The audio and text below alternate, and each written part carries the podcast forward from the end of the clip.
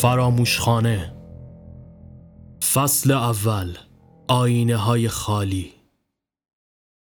تهران حوالی لالزار شب سفره اش را بر سر شهر پهن کرده بود اتومبیل ها یک خط در میان بی تفاوت از کنار هم می گذشتن. سوز سرمای پاییزی بر شیشه ساندویچی بخار می نشان. بوی روغن سوخته فضا را دربر گرفته و صندلی های پلاستیکی به ردیف چیده شده بودند. ابرام آقا در حالی که پشت پیشخان با یک دست سیبیلش را تاپ می‌داد بر سر شاگردش فریاد زد. ای دست و پا چلفتی بوی روغن سوخته دکون رو برداشت بچه. میسم دستی به سر تاسش کشید. شرمنده اوستا حواسم به سفارشا بود. یادم رفت شعله رو کم کنم. یکی از مشتری ها صرفه کنان چند اسکناس مچاله بیرون کشید و روی پیشخان قرار داد. ابرام آقا این بچه تقصیر کار نیست. شما که بلد کاری باید حواس جمع باشی. ابرام آقا که مشخص بود این حرف مزاجش خوش نیامده با اوقات تلخی دست راستش را روی سینه قرار داد و گفت قربون آقا محرمت زیاد. سپس بی اینکه منتظر واکنشی از او شود اسکناس ها را چنگ زد و داخل کشوی چوبی انداخت. میسم که گویا حساب کار دستش آمده بود برای اینکه سنگینی فضا را بشکند رو به مشتری تازه وارد گفت فرمودی یه بندری و ماوشعیر دیگه. مرد با تکان دادن سر حرفش را تصدیق کرد. نامبلکی سفید رنگ را برداشت و داخل آن را با سوسیس هایی سرخ شده پر کرد. در نهایت کاغذ پیچ شده آن را تحویل مشتری داد. اما در سوی دیگر شهر حجت پشت فرمان شولت رویال سبز رنگش تخت گاز داخل جاده میران پیچ صدای ضبط را چرخان و تنین آواز ویگن جاری شد.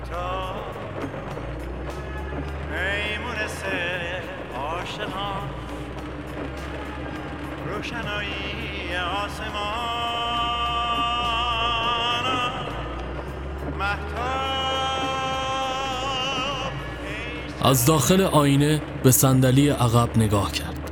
یک جسد که با مشمای سیاه زباله پوشانده شده بود روی صندلی آرام به خواب رفته بود. با انگشتش روی فرمان زرد گرفته بود و با ویگن هم صدا می‌خوان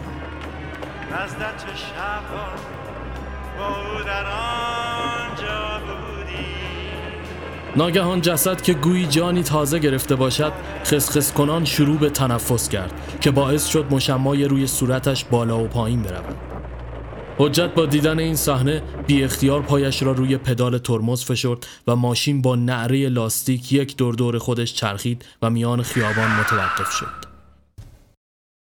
از زیر صندلی چماقی را برداشت و از ماشین پیاده شد. بالای سر جنازه ایستاد و بعد از مکسی کوتاه با کلافگی چماق را به قصد ضربه زدن بالا برد داخل ساندویجی شلوغتر از قبل و مشتری ها با ولع ساندویچ ها را به دندان میکشیدند. از لابلای نونبلکی سس سرخ رنگ مثل خون بیرون می‌زد. ابرام آقا دست به چانه مشغول تماشا شده بود.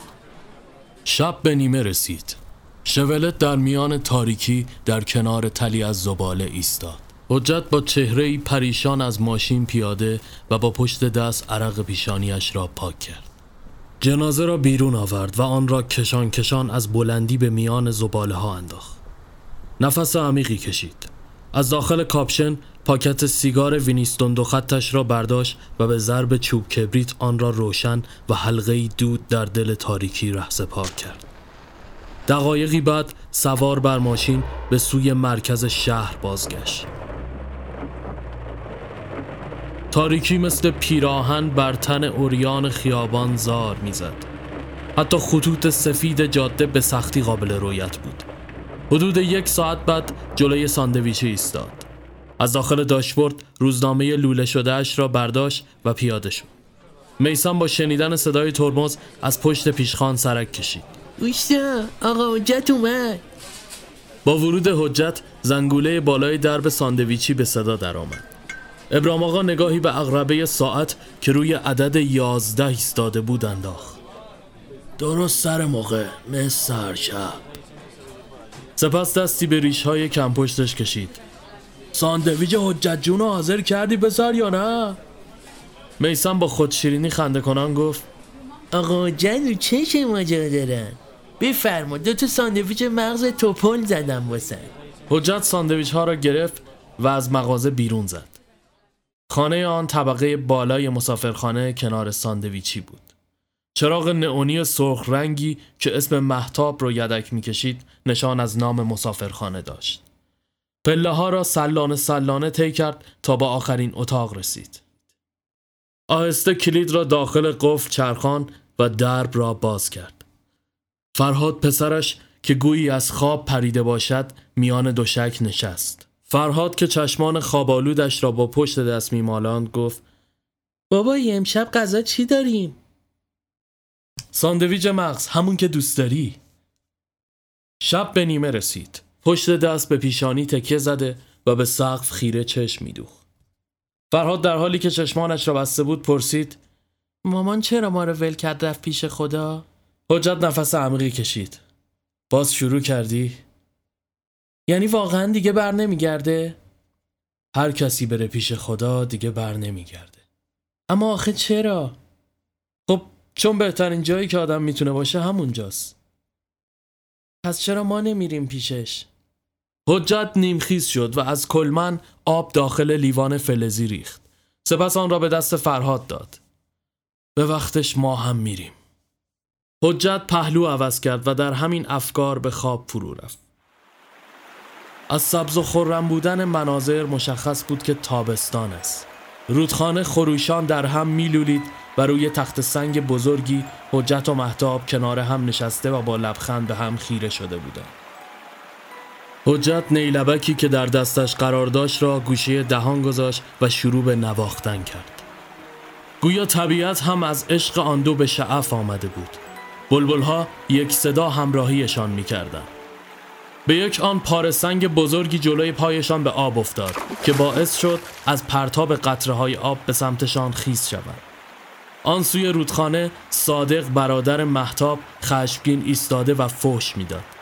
محتاب با دیدن برادر چادر گلداری که روی شانه هایش افتاده را به سر کشید و حراسان از جا بلند شد.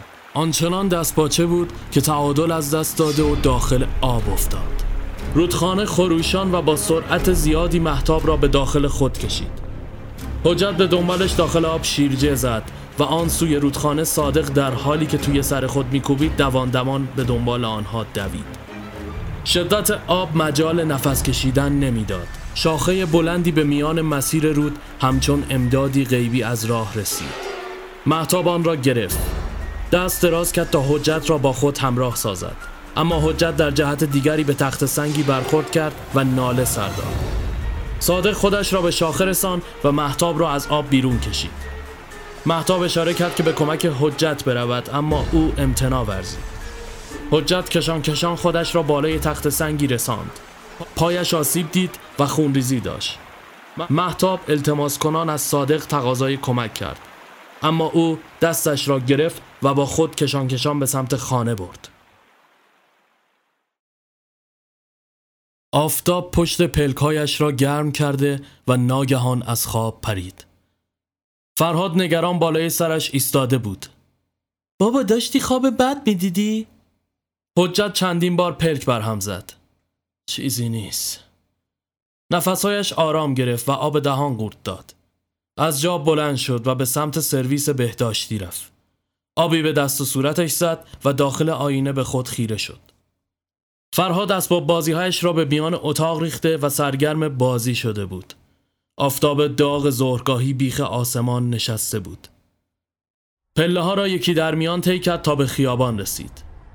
سوار بر ماشین به سمت خیابان های شمران راهی شد. جلوی خانه ای که مشخص بود از قبل تحت نظر گرفته ایستاد. روزنامه ای را باز کرد و از داخل آینه کوچه را پایید. در سکوت کوچه نسیمی سرد میوزید. با حوصله دستکشهایش را دست کرد و از ماشین پیاده شد. درب خانه را با ضربه های پی در پی به صدا درآورد. پیرمردی عبوس در چارچوب نمایان گشت. بله بله با کتف به در کوبید و پیرمرد نقش بر زمین شد. از شک و وحشت ماجرا زبانش بند آمده بود. چند دقیقه بعد تناب پیچ او را به صندلی بست و داخل دهانش پارچه قرار داد. خیره با چشمانی که از حدقه بیرون زده و لرزان نگاهش می‌کرد حجت با خونسردی روی چهارپایه لم داد و آهسته نیلبکی که میان انگشتانش قرار داشت را روی لب گذاشت و شروع به نواختن ملودی امشب شب محتابه کرد هر از گاهی میان نوتها با پا ضرب می گرفت و جنونی عجیب در وجودش موج می‌زد. آهنگ که به پایان رسید از جا بلند شد. چارپایه به زمین افتاد. حجت با قیز شروع به صحبت کرد. آدمایی مثل تو بودنشون اضافه کاریه. وقت تلف کردنه. من راحت تا اینجا نرسیدم. الان فقط یه آدرس ازت می‌خوام. فراموشخانه کجاست؟ پیرمرد چشمانش از حدقه بیرون زد. باور کن نمی‌دونم راجع به چی حرف می‌زنی حجت از جا بلند شد و با دستی چاقو به پیشانیش کوبید نقشه بر زمین شد از شدت عصبانیت دندانهایش روی هم ساییده می‌شد هاروم زاده فکر کردی خبر ندارم؟ اونی که حتی جسدش حسرت گورو داره آمارتون رو به هم داده. پیرمرد ملتمسانه زجه موره راه انداخت. چیزی پشت سرش روی میز توجه حجت را به خود جلب کرد. پاکتی ارغوانی رنگ با مهری ویژه. لبخندی پیروزمندانه روی لبش نقش بست. پیرمرد دیوانوار تقلا می‌کرد اما تلاشش بیفایده بود. توی یک پلک برهم زدن گوش تا گوش گلوی پیرمرد را درید. خون کف اتاق را دربر گرفت. رو در روی جنازه نشست. به یک بار زیر گریه زد و دقایقی مشغول درد و دل با جنازه شد. این کار رو همیشه بعد از شکار قربانی ها انجام می‌داد. یک ساعتی طول کشید تا اوضاع را سر و سامان دهد. در نهایت جسد را داخل مشمای زباله پیچید و روی صندلی عقب گذاشت. پاکت را از روی میز برداشت. به سیاق شبهای قبل به سمت قبرستان زباله های بیرون شهر راهی شد. ساندویچی از شب گذشته خلوتتر بود. میسم نانها را داخل سینی چیده و منتظر سرخ شدن ملاتشان سودزنان با کفگیر تابه روغن را دستکاری می‌کرد. ابرام آقا رادیو روشن کرده و پشت پیشخان چرت می‌زد. اوستا برای آقا چی بزنم؟ الاناست که پیداش بشه. ابرام آقا که چرتش پریده بود. ای گور پدرت دم غروب گفتم الویه میسم با دلخوری سینی الویه را از یخچال بیرون و داخل ساندویچ را پر کرد. در همین وانفسا با صدای زنگوله بالای در حجت وارد شد. ابرام آقا در حالی که چانه اش را میخاران گفت چطوری پهلوون؟ حجت یکی از سندلی ها را جلو کشید و نشست. اگه بگم خوب اغراق کردم اگه هم بد زیاد روی. حالا خودت نتیجه گیری کن. امان از دست شما جوونا. حوصله داری یا؟ میسان با خود شیرینی ساندویچ ها را تحویل حجت داد. آن شب هم به نیمه رسید. حجت در سکوت و تاریکی آنقدر رویا می تا خواب بر چشمانش غلبه کند. زمستان است. برف همه جا را سپید پوش کرده. محتاب شال گردنش را صف می کند. دست فرهاد را در دست دارد. حجت سوی دیگر خیابان داخل ماشین منتظر آنهاست. با دیدن محتاب گل از گلش میشکفد دستی به سر فرهاد می‌کشد وای بابا خونهشون مثل قصر بود حجت رو به محتاب می‌کند. اولین روز کاری چطور بود؟ محتاب. خوب. بهت که گفتم خانواده خوبی هستن. یکم تشریفاتی و این چیزا ولی خب پول خوبی هم میدن. حجت به فکر فرو رفت. هنوزم میگم مجبور نیستی این کارو کنی. محتاب اخمایش را در هم کشید. لوس شدی باز؟ دوتا ظرف شستن جارو زدن که اسمش کار نیست. تازه سرم هم گرمه خانم اشرفی هم هوامو داره از داخل کیفش دسته اسکناس بیرون آورد بریم لبو بخوریم مهمون من حجت خنده کنان دنده را جا زد و ماشین حرکت کرد صداها دور و دورتر می شدن. گرمی نور خورشید پشت پلکش بیداری را رقم زد با صدای همهمه از خواب پرید. فرهاد کنار پنجره روی پنجه ایستاده بود و بیرون را میپایید. کش و به بدن داد و به سمت پنجره رفت. با ضرب چوب کبریت بوی گوگرد فضا را در بر گرفت. ناگهان رنگ از رخسارش پرید. سیگار از لبانش روی زمین افتاد. مرد و زنی جلوی ساندویچی مشغول جر و بحث و با اشاره دست پنجره آنها را نشان می‌دادند. به داخل مسافرخانه رفتند. حجت سراسیمه دست فرهاد را گرفت. باید از اینجا بریم همین الان.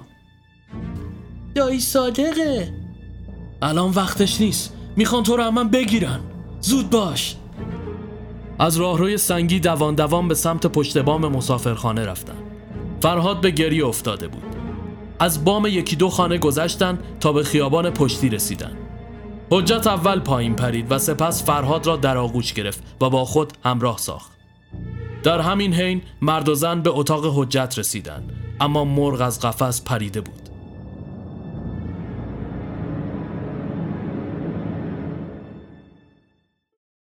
شب فرا رسید. بعد از کلی گشت زدن داخل شهر به مسافرخانه ای تازه رفتن. فرهاد بستنی قیفیش را در دست داشت و بی تفاوت به اتفاقات اخیر مشغول خوردن آن شده بود. لامپ نئونی روی شیشه خاموش و روشن می‌شد و انعکاس نور سرخ رنگش روی دود سیگار حجت در اتاق میرقصید. حجت به کنار پنجره رفت و نگاهی به شهر انداخت.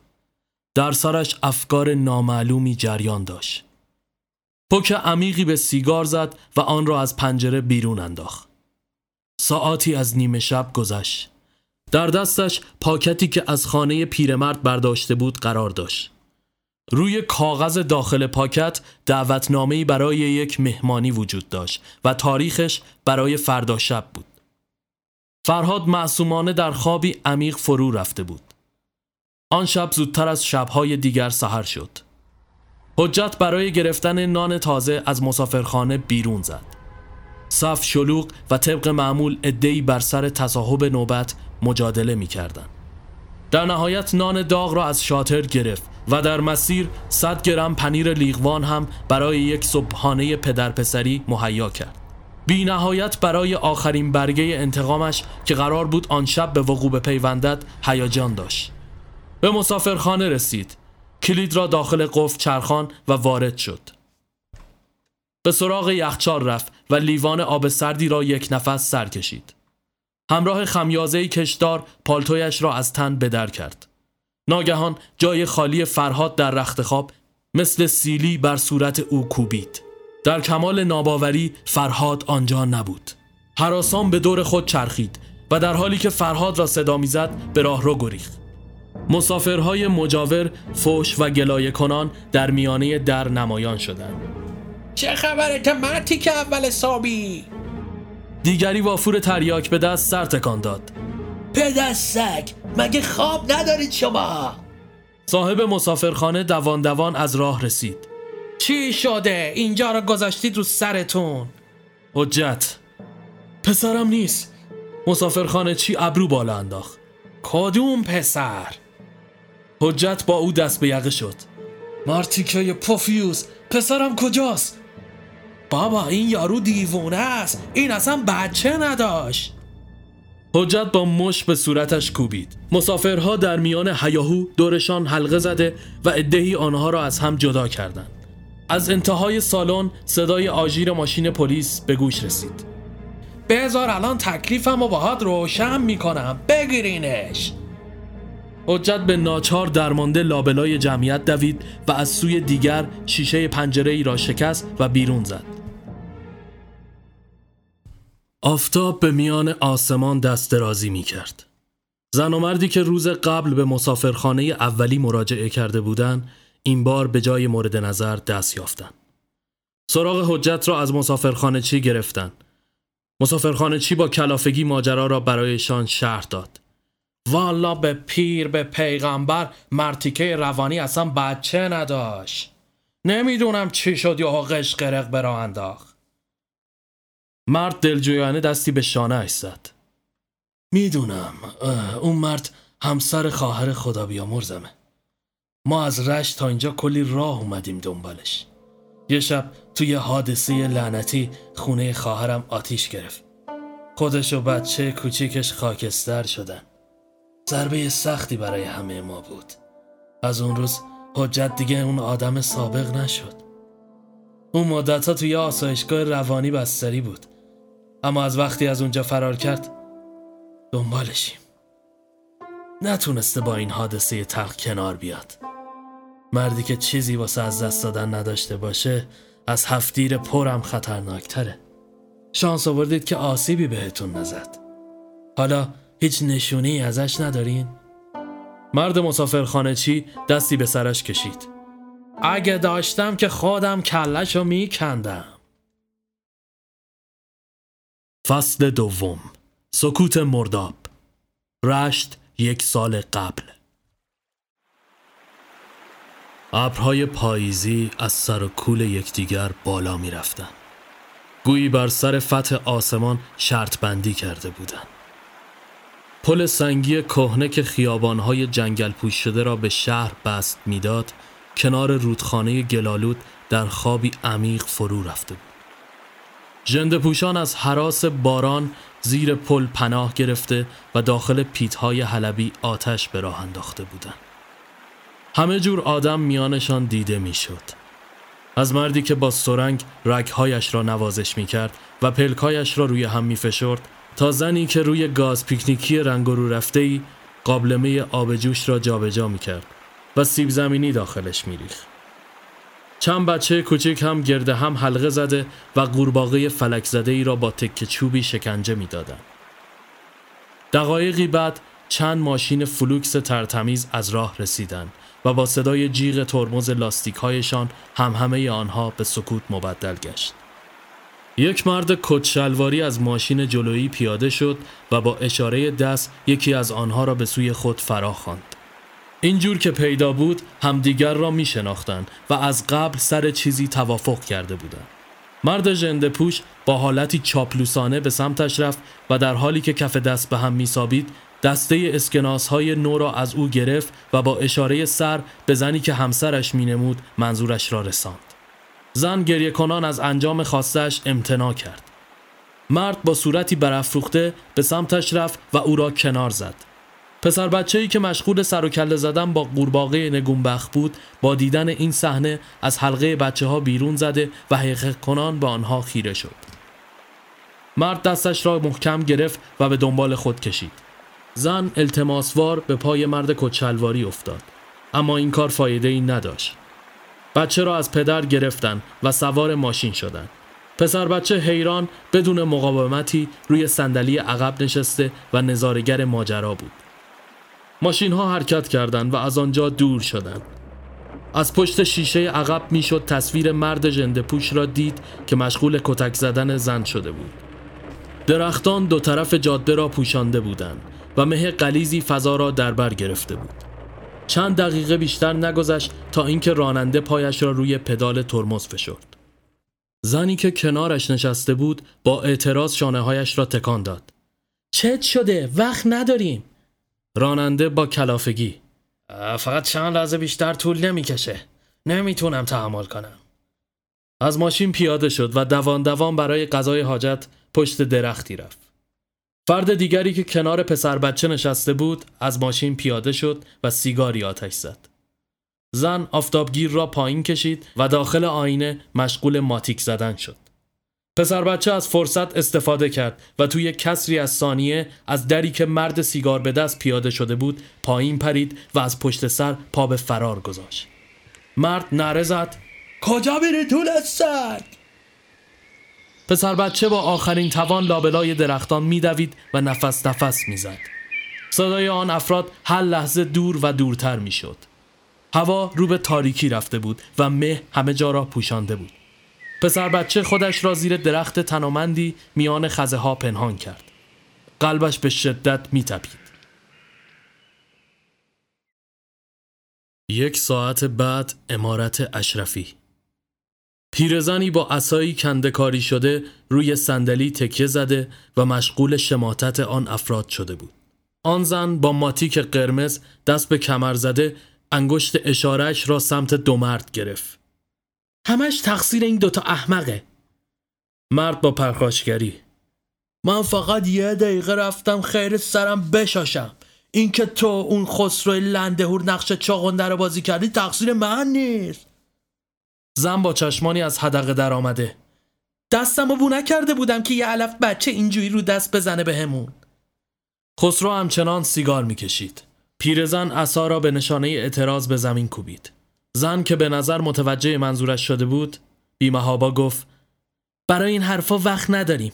مراسم نیم ساعت دیگه طبق برنامه باید انجام بشه. وگرنه خودتون می‌دونید که چه اتفاقی میافته. خسرو سیگارش را ته جاسیگاری چپاند. باید هر جوری که هست یکی را پیدا کنیم. مرد اولی به سمتش حمله ور شد. یقش را گرفت. چشم بسته قیب میگی؟ تو نیم ساعت چه گویی می‌تونیم بخوریم آخه؟ زن در حالی که ناخونهایش را میجوید یه راهی هست. هر سه به سمتش سر برگرداندن. زن ادامه داد. پسر محتاب پیرزن پشت شش نازک کرد. زن این بار مصمم گفت تنها انتخاب ممکن همینه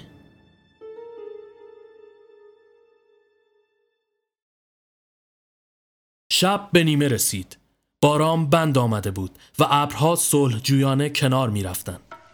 حجت با چهره ای که جوانتر می نمود رو در روی میکروفون ایستاده بود روی گوشهایش هدفون بزرگی قرار داشت که از داخل آن صدای فردی که پشت شیشه برایش دست تکان می‌داد پخش می‌شد. مرد اشاره کرد حجت جان این آخرین رکورده. حاضری؟ با شمارش من شروع کن. سه دو یک. چشمانش را بست و شروع به نواختن کرد.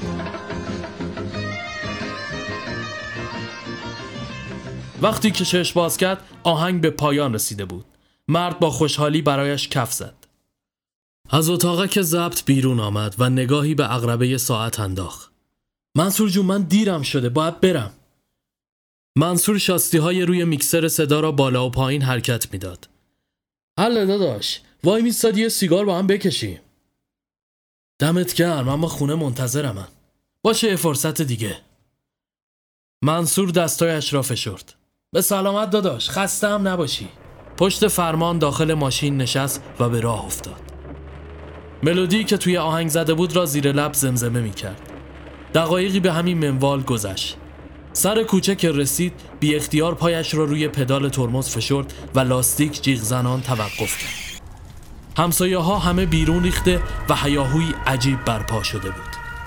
دود آسمان تاریک شب را تیره تر می ساخت شعله های آتش بیرحمانه بر پیکر و شیروانی سفالی خانهشان زبانه می کشیدن. از ماشین پیاده شد. پاهایش سوز شده بود. آتش نشان ها حراسان به این سو و آن سو می دویدن. بغزش ترکید و به سمت جمعیت هجوم برد. یکی دوتا از همسایه ها که آن را می شناختن هیهات سر دادن آن شب تلخ هم به پایان رسید. حجت تا مدت ها داخل آسایشگاه گوشه می نشست و به دیوار خیره می شد دکترها از هیچ تلاشی برای مداوای او دریغ نکردند. اما به گفته دکتر این روند بسیار زمانبر می نمود مدتی بعد صادق برادر خانومش با مشورت دکتر برای اینکه وضعیت او را نرمال تر کند یک بعد از ظهر بارانی سازش را با خود به آسایشگاه برد. دکتر به او گفت که طبق نظریه‌ای شک ممکنه باعث شه تا زوال عقلیش بهبود پیدا کند. حجت طبق معمول به نقطه خیره و زیر لب نامفهوم سخن می گفت. صادق دلسوزانه یک دست به شانهش گذاشت و با دست دیگر ساز را جلوی صورتش گرفت. ابتدا وحشت زده به عقب پرید. سپس آرام دستش را بالا آورد و آن را گرفت. حالت چهرش به آهستگی همچون آدمی که خونی تازه به رگهایش تزریق شده باشد تغییر کرد. سپس به صادق خیره شد. فرهاد کجاست؟ صادق سرش را پایین انداخت. این بار محکمتر پرسید. میگم فراد کجاست؟ صندلی روی زمین افتاد. همین که پرستار خواست به سمتش هجوم بورد، دکتر که دست به سینه به گوشه ایستاده بود، مانع این کار شد. در حالی که ساز را داخل مشتش میفشرد نره زد. بچم و کجا قایم کردید؟ دکتر عینکش را روی بینی جابجا جا کرد. میخوایی ببینیش؟ صادق با دهان باز به سمت دکتر سر برگرداند. دکتر با اشاره دست به او فهماند که آرام بگیرد. سپس ادامه داد. بفرما اینم گل پسرت. چند قدم به سمت درب برداشت و دستش را در هوا گویی که دست کسی را در دست دارد تکان داد. حجت با ذوق کودکانه در میان حقق و اشک روی زانو نشست و آغوشش را باز کرد. صادق بهت زده یک نگاه به دکتر و نگاهی به او میانداخت. دکتر جلو آمد. می‌تونه اینجا پیشت بمونه به شرطی که تو هم حرفای ما رو گوش کنی. از جا بلند شد و حراسان با حالتی که گویی بچه را پشت سرش قایم می کرد عقب عقب رفت. همونجا وایسا. هیچ که جلو نیاد. دیگه نمی‌ذارم از من بگیریدش. دکتر باشه آروم باش مشکلی نیست. با سر به پرستار اشاره کرد تا آرام بخش بهش تزریق کنه. پرستار هم آمپولی را برداشت و آهسته به سمتش رفت. حجت که وحشت زده و عصبی به نظر می رسید نره زد. گفتم کسی جلو نیاد! پرستار که کفری شده بود بیتاقت شد و به سمتش حمله ورگشت دکتر سعی کرد به این حرکت وی اعتراض کند اما دیر شده بود. حجت او را وحشیانه به سمت دیوار هل داد صادق را کنار زد و به راه رو گریخت. فریادهای دکتر پشت سرش بی و خاموش ماند. به محوت گریخت. دیوانه ها در هم میلولیدند. مشتی حسن دربون آسایشگاه جانماز کف اتاق پهن کرده و مشغول نماز خواندن شده بود. بخ با حجت یار بود و توانست به راحتی از آنجا بگریزد.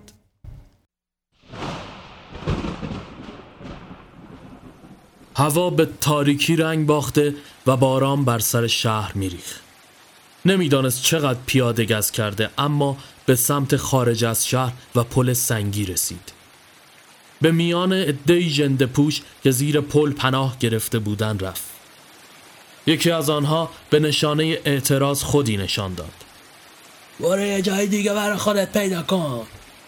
حجت را هل داد و او نقش زمین شد. سازش از دستش رها به گوشه ای افتاد. مرد جنده پوش خندید و دندانهای کرم خوردهش را در معرض نمایش قرار داد. قیمتیه؟ زودتر رو می‌کردی خب قربونت. دستش را دراز کرد که آن را بردارد اما حجت که از خود بیخود شده بود به سمتش هجوم برد. چندین ضربه مش به صورتش کوبید. یکی دو نفر دیگر که گویا دوست آن مرد بودند با آنها همراه شدند و تا می‌خورد او را کتک زدند. آنچنان که نفهمید کی از هوش رفت.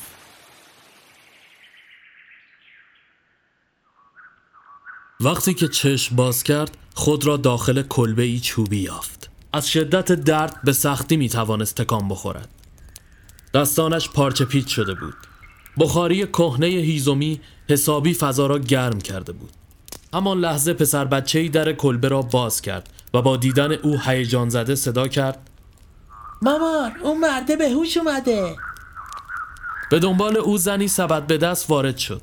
سبد را به گوشه کنار کوزه سفالی گذاشت. او شکر خدا به هوشی. حجت چندین مرتبه پرک برهم زد. اینجا کجاست؟ وقتت بلند بود که سر از اینجا در آوردی عزیز. توی رودخونه یکم پایینتر پیدات کردم. بعد جوری زخمی بودی. چه بلایی سرت آمده؟ حجت به سختی می توانست نفس بکشد. آب.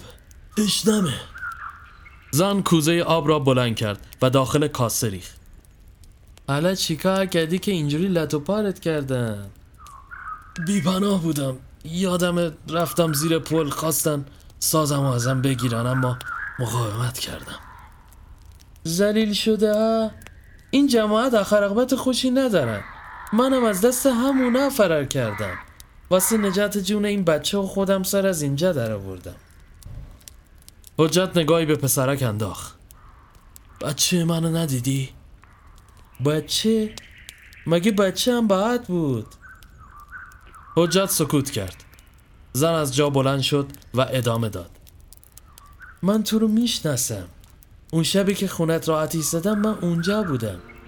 حجت خیره نگاهش کرد. شاید دست تقدیر این بوده که دوباره اینجوری پیدات کنم. به سمت پسرش رفت و او را آغوش کشید. اونایی که خونه تو آتیش زدن و زن و بچه تو کشتن قبلش می‌خواستن زندگی من سیابخت رو بسوزونن. گفتم اون شب اونجا بودم چون رفته بودم پی بچم خیر ندیده بابای گور به گور شدش به یکی از این از ما بهترونا جگر گوشم و فروخ خدایی شد که بچم از دستشون فرار کرد و پناه برد به این جنگل.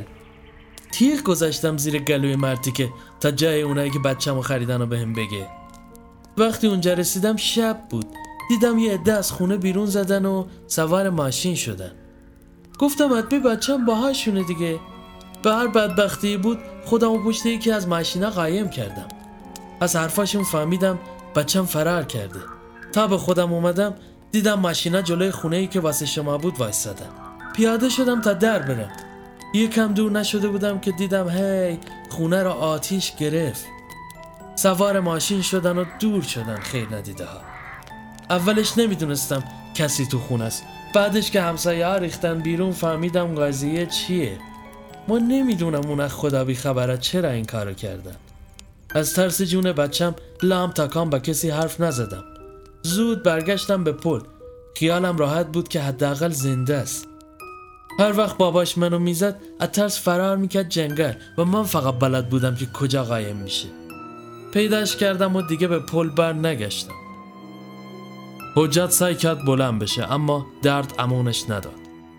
چند روز دیگر آنجا استراحت کرد تا جان گرفت. انگار تازه همه چیز برایش روشن شده باشد. شکهای پیاپی او را به خود آورده بود. آتش انتقام تمام وجودش را فرا گرفت. با این حال هنوز مرگ فرهاد را باور نداشت. روزی که از آن زن تشکر و خداحافظی کرد در میانه مسیر جنگل به ناگاه فرهاد را دوباره یافت. این ماجرا از داستانی که زن برایش روایت کرد در ناخداگاهش تأثیر گذاشته بود. یافتن دوباره فرزند در مخفیگاهی کودکانه زیر یک درخت. دست فرهاد را گرفت و به شهر بازگشت. می‌دانست که دنبالش هستند.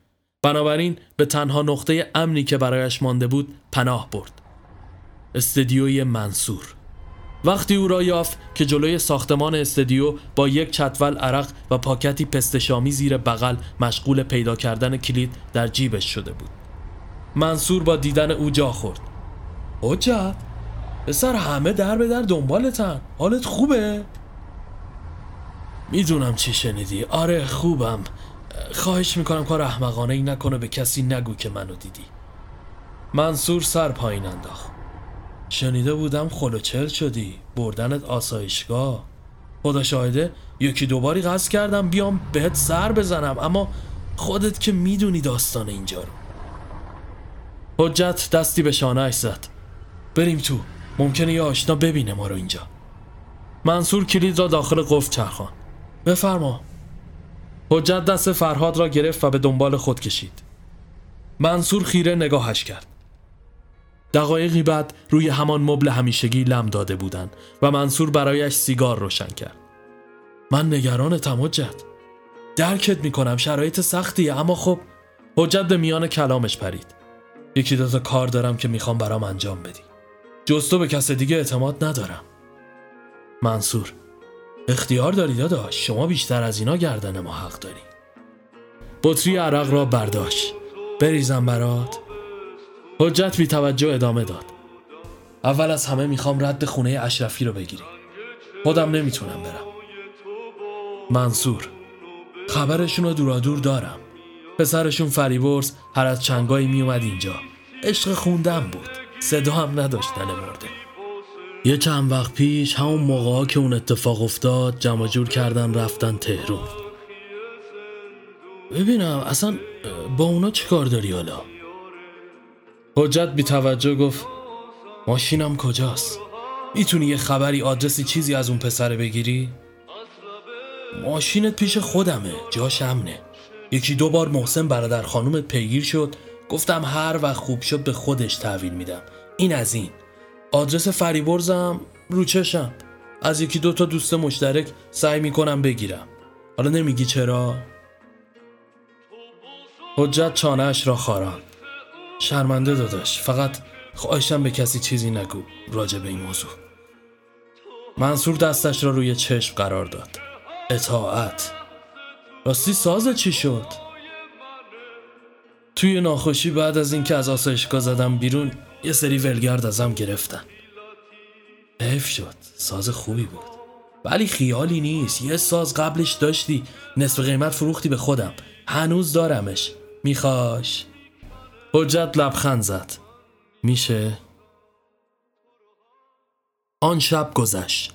فردای آن روز حجت با ماشینش به سمت تهران ره سپار شد. موفق نشد ردی از فریبرز بگیره جز آدرس یکی از دوستاش به اسم سهیل.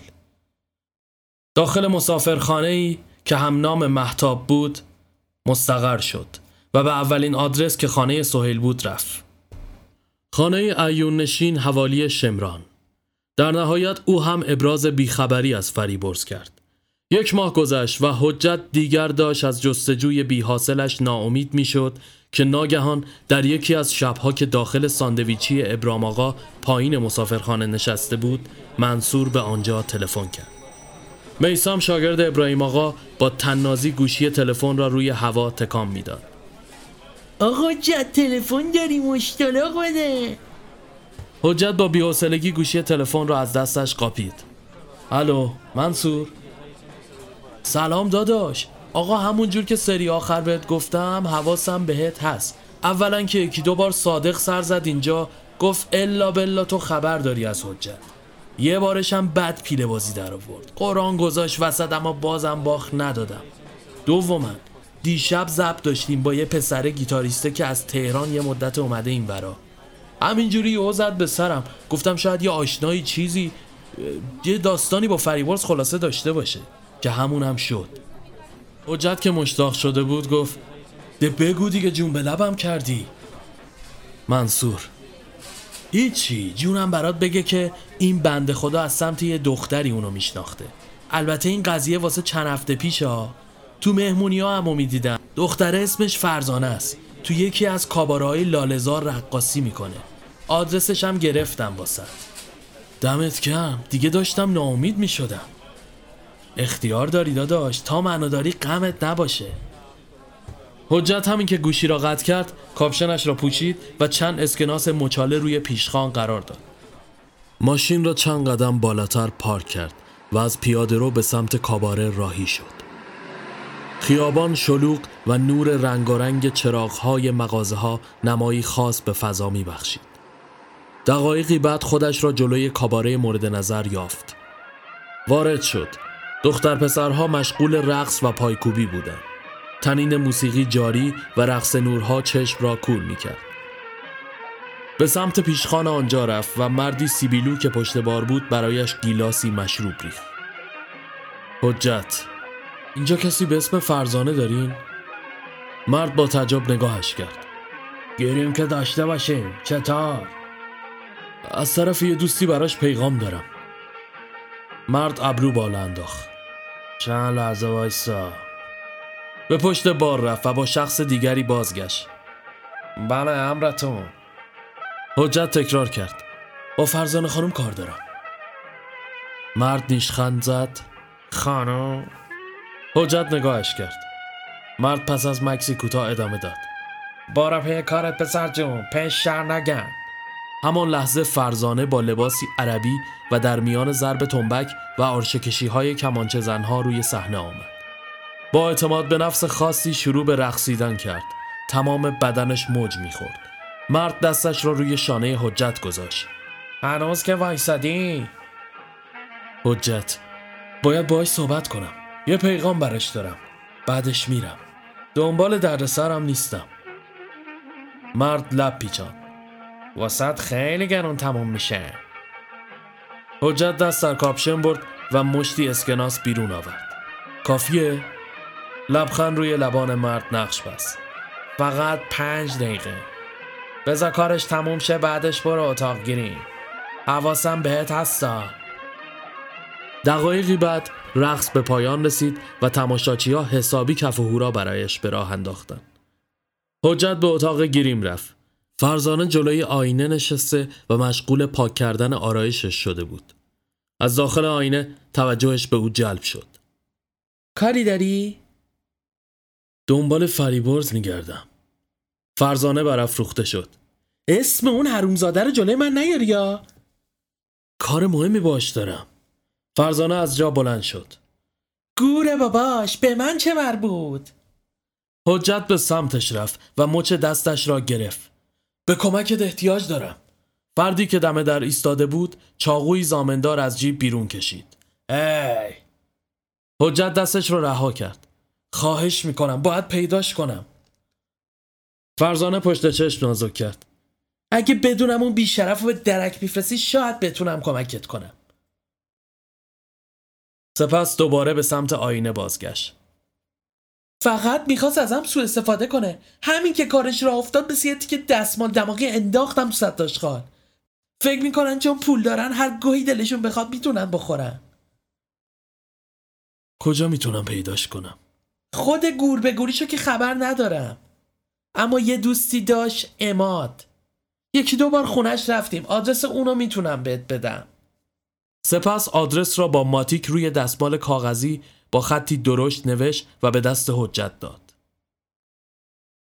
فردای آن روز با آدرسی که از فرزانه گرفته بود رفت. خانه ویلایی اماد. اتفاق اصلی آنجا رقم خورد. اماد تنها زندگی می‌کرد و در ابتدا حاضر به همصحبتی با او نشد.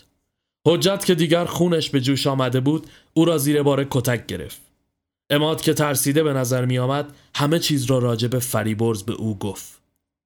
از اینکه فریبرز و خانوادهش عضو فرقه های فراماسونری هستند و هر ساله مراسمی برای تثبیت و بقای فرقهشون در مکانی که فراموشخانه نامیده می شود برگزار می کنند.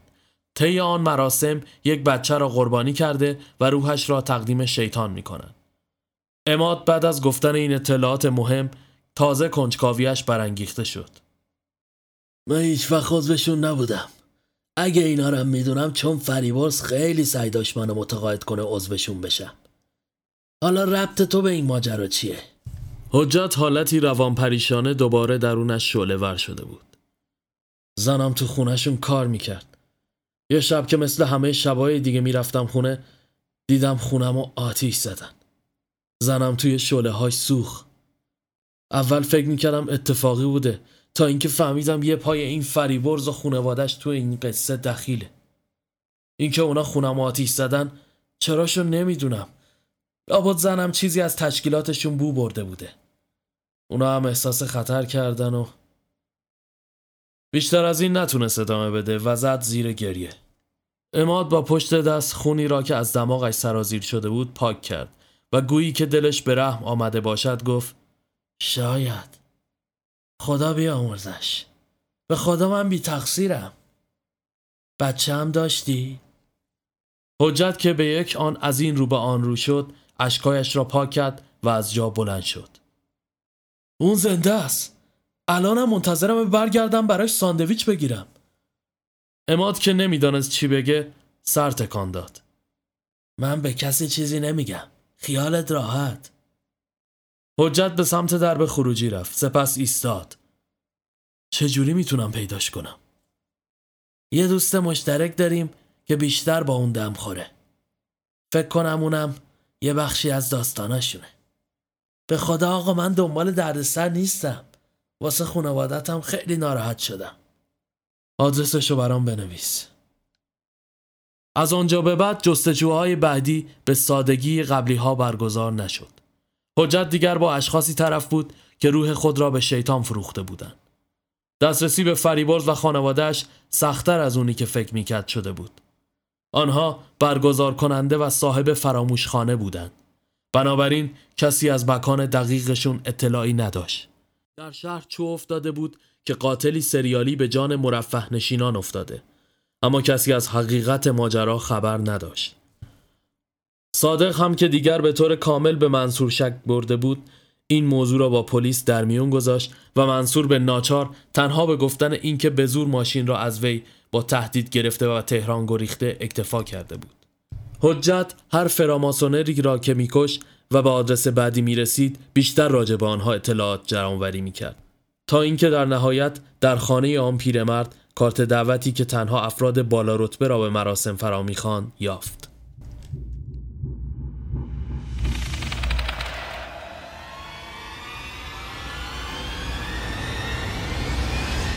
فصل سوم عطر خوش انتقام زمان حال تهران دیگر فرصت زیادی برای آزاد گشتن نداشت. همه جستجوهایش در آن یک سال ختم به فراموشخانه و مراسم شومی که در نگاهی دیگر سالگرد فوت همسر و پسرش هم می‌شد می‌رسید. توی این مدت با چندین نفر تعامل داشت که یکی از آنها برایش سلاح مهیا می کرد.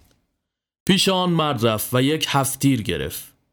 مرد هم به سیاق همیشه به او یادآوری کرد که شطور دیده ندیده و او هم هفتی را زیر پلیورش جاساز کرد و از آنجا بیرون زد. به منزل اماد رفت. پیشتر چندین بار به او مراجعه کرده بود. این بار هم برای گرفتن ماشین به سراغش رفت. اماد که در جریان مسائل بود از او خواست تا بگذارد همراهیش کند. حجت از این امر امتناع کرد اما اماد در نهایت موفق شد که او را راضی کند. زیرا به او یادآوری کرد که قطعا پای یک قربانی تازه در مراسم آن شب در میان است و به قصد نجات آن بچه بیگناه هم که شده با او همراه شود.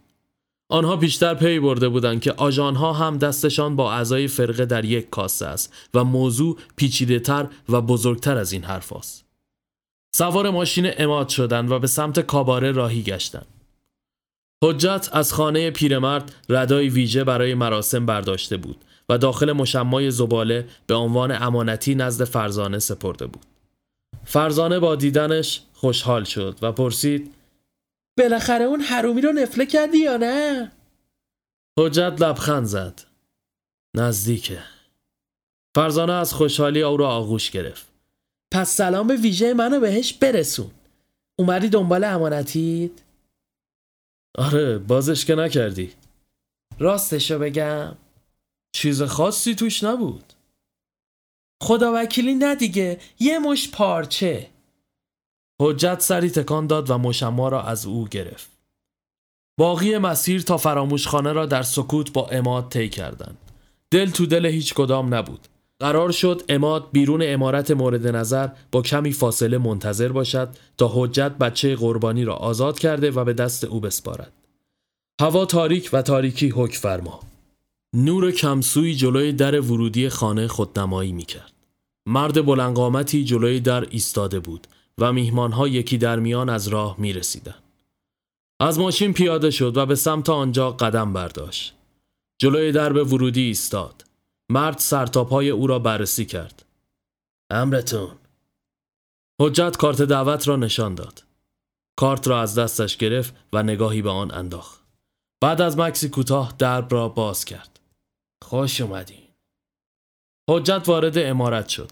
داخل سالن هیاهو برپا بود. لوسترهای بزرگ و پلکانی مرمری. زن پیشخدمتی سینی به دست نوشیدنی سرخ رنگ را به او تعارف کرد. او که از محتویاتش مطلع بود آن را پس زد. دختر اشاره کرد که برای تعویز لباس به اتاق مخصوص برود. در و دیوار آن اتاق با نقاشی های عجیب پوشیده شده بودند. جلوی آینه ایستاد، پلیورش را درآورد و ردا را بتن کرد. هفتیر را زیر آن جابجا کرد و در نهایت نقاب را به صورت زد. صدای موسیقی کلاسیک در فضا تنین انداز شده بود. به سالن بازگشت. همه نقاب به چهره داشتند و رده های بلندشان فضایی رو باور به وجود آورده بود. لوسترها خاموش و منبع روشنایی آنجا را شمدونی های بزرگ و چندین لامپ سرخ نئون شکل تمین می کرد. کنار گلدان بزرگی ایستاده بود و سعی می کرد مانند دیگران رفتار کند. زنی با نقابی شبیه روباه به سمتش آمد. دنبال کسی می گردین؟ حجت که جا خورده بود نه نه راستش زن از زیر نقاب خندید چیزی به شروع مراسم نمونده اگه چیزی خواستید به خودم بگید ممنون از سوی دیگر سالن کسی صدا زد سوزی کجایی؟ سوزی سرش را به سمت فرد صاحب صدا برگردان داشتم با این دوستمون اختلاط می‌کردم فریبرز جان. حجت بی اختیار مشتش گره شد. فریبرز به کنارشان آمد و دست دراز کرد. خوش اومدین. حجت با کمی مکس دستش را فشرد. سکوت کوتاهی بینشان برقرار شد تا اینکه کسی فریبرز را فرا خواند سوزی که انگار به شدت مجذوب حجت شده بود با خونسردی بازویش را گرفت و آرام به دنبال خود به راه رو کشم اشوگرانه خندید و گفت ماسک تو بردار ببینم این آقای جذاب کیه؟ حجت دستش را گرفت. قربانی آماده است؟ سوزی جا خورد. وا مگه قرار بود نباشه؟ دلم می‌خواد ببینمش. که چی بشه؟ حجت خودش هم نمی‌دانست از کجا این جمله به ذهنش خطور کرد. دوست دارم یه پیغام در گوشش برای ارباب بگم. سوزی بلند خندید. وای چقدر بلایی تو. سپس دستش را گرفت و دنبال خود کشید.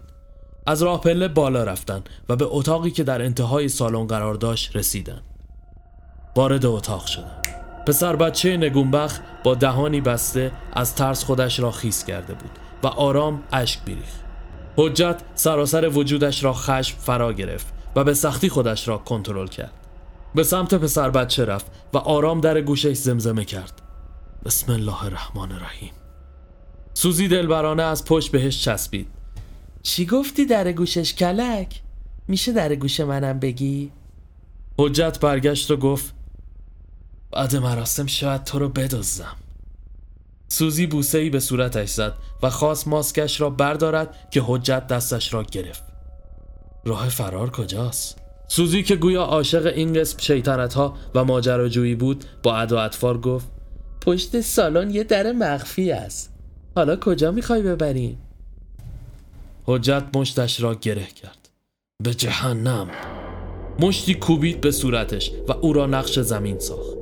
شدت ضربه آنچنان بود که در جا بیهوش شد. دست پسر بچه را باز کرد. از او خواست ساکت بماند. سپس تکه پارچه ای مثل چادر روی سرش انداخت و با خود به راه رو برد. زن پیشخدمت از انتهای راه رو با سینی خالی نمایان شد. حجت پسرک را پشت سرش پنهان کرد و خوشبختانه کنجکاوی زن برانگیخته نشد. از پله ها پایین آمدن و به سمت قسمت پشتی سالن رفتن. چند قدم مانده بود به درب خروج برسن که کسی صدایش زد. حجت.